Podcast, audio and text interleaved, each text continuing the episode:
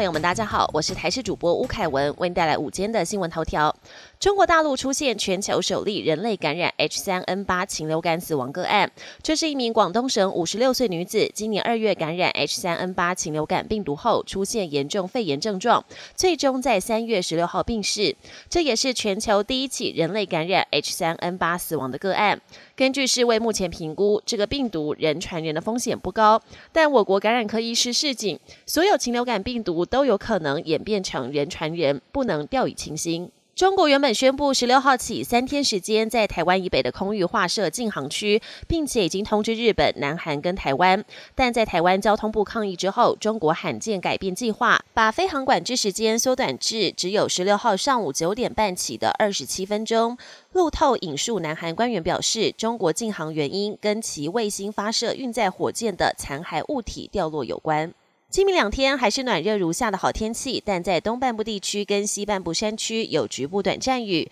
气象局预估周六早上开始，受到锋面跟东北季风的影响，北部、东北部天气会稍微转凉，有短暂阵雨或雷雨。至于中部、东部、东半部地区，甚至南部山区也有局部短暂阵雨或雷雨的几率，直到礼拜天雨势才会趋缓。国际焦点，南韩和日本媒体报道，北韩十三号一早再度发射飞弹。南韩军方表示，北韩十三号朝东部海域疑似发射弹道飞弹。日本北海道地区一度国家级警报大响，幸好稍后当局确认是虚惊一场，排除飞弹落在北海道周围海域的可能性。韩日军方也正进一步的搜集数据分析，这已经是北韩第九度射弹挑衅。中国大陆环台军演十号才刚结束，中国国家主席习近平十一号视察解放军南部战区的海军单位。习近平表示，要深化练兵备战，坚决捍卫领土主权跟海洋权益。这些发言似乎是对美日非等国的强硬回应。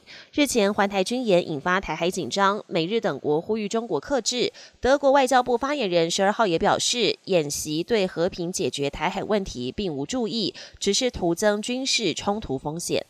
法国总统马克宏日前发表的欧洲不应卷入台海冲突的言论引发外界批判。在荷兰访问的马克宏表示，法国在台湾问题上的立场并没有改变，法国支持台海维持现状并寻求和平解决问题。不过马克宏强调，作为美国的盟友，不表示要成为附庸。马克宏重申，战略自主对欧洲而言非常重要。本节新闻由台视新闻制作，感谢您的收听。更多内容请锁定台视各节新闻与台视新闻 YouTube 频道。